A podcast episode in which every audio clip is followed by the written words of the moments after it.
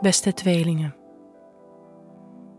Je komt uit een periode waarin je sociale contacten belangrijker konden zijn dan je carrière. Nu komt er een tijd waarin je een stapje terug mag nemen en voor jezelf mag zorgen. Je geest kan deze week actief zijn. Verwacht een periode vol levendige dromen. Ook je behoefte aan reflecteren wat er de afgelopen tijd is gebeurd is groter. Deze week kan beginnen met een aantal veranderingen die jouw binnenwereld kunnen opschudden.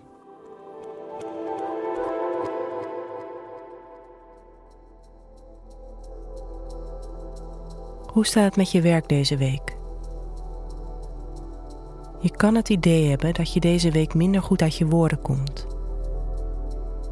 Het is nu tijd om jezelf niet te hard te gaan pushen, maar juist alle ruimte te nemen die je nodig hebt. Uit huis werken kan nu extra prettig zijn. Ook kan je nu meer gedijen bij werk dat om jouw creativiteit vraagt.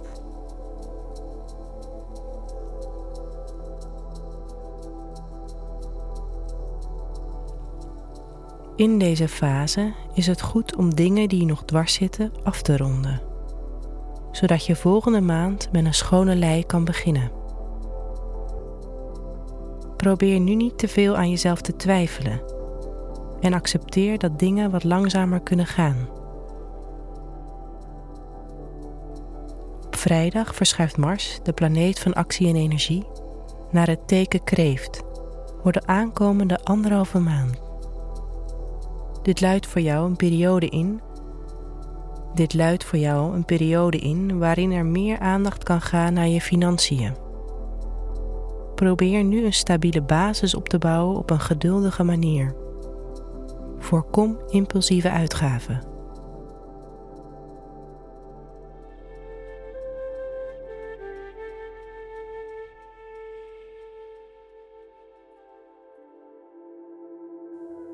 Hoe gaat het met je persoonlijke relaties?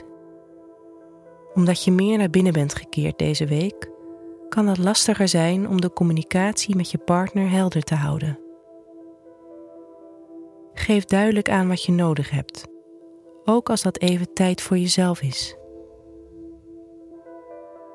Van donderdag tot zaterdag kan er een onverwachte opschudding plaatsvinden die betrekking heeft op je relaties en je mentale gezondheid. Verwacht hierbij niet dat er iets ergs gebeurt. Je kan je hooguit wat instabieler voelen dan gebruikelijk. Aan het einde van de week kunnen er ook vragen ontstaan rond je levensopvattingen of levensfilosofie. Pak in het weekend een boek erbij en laat je gedachten dwalen. Zoek geen pittige discussies op met je omgeving.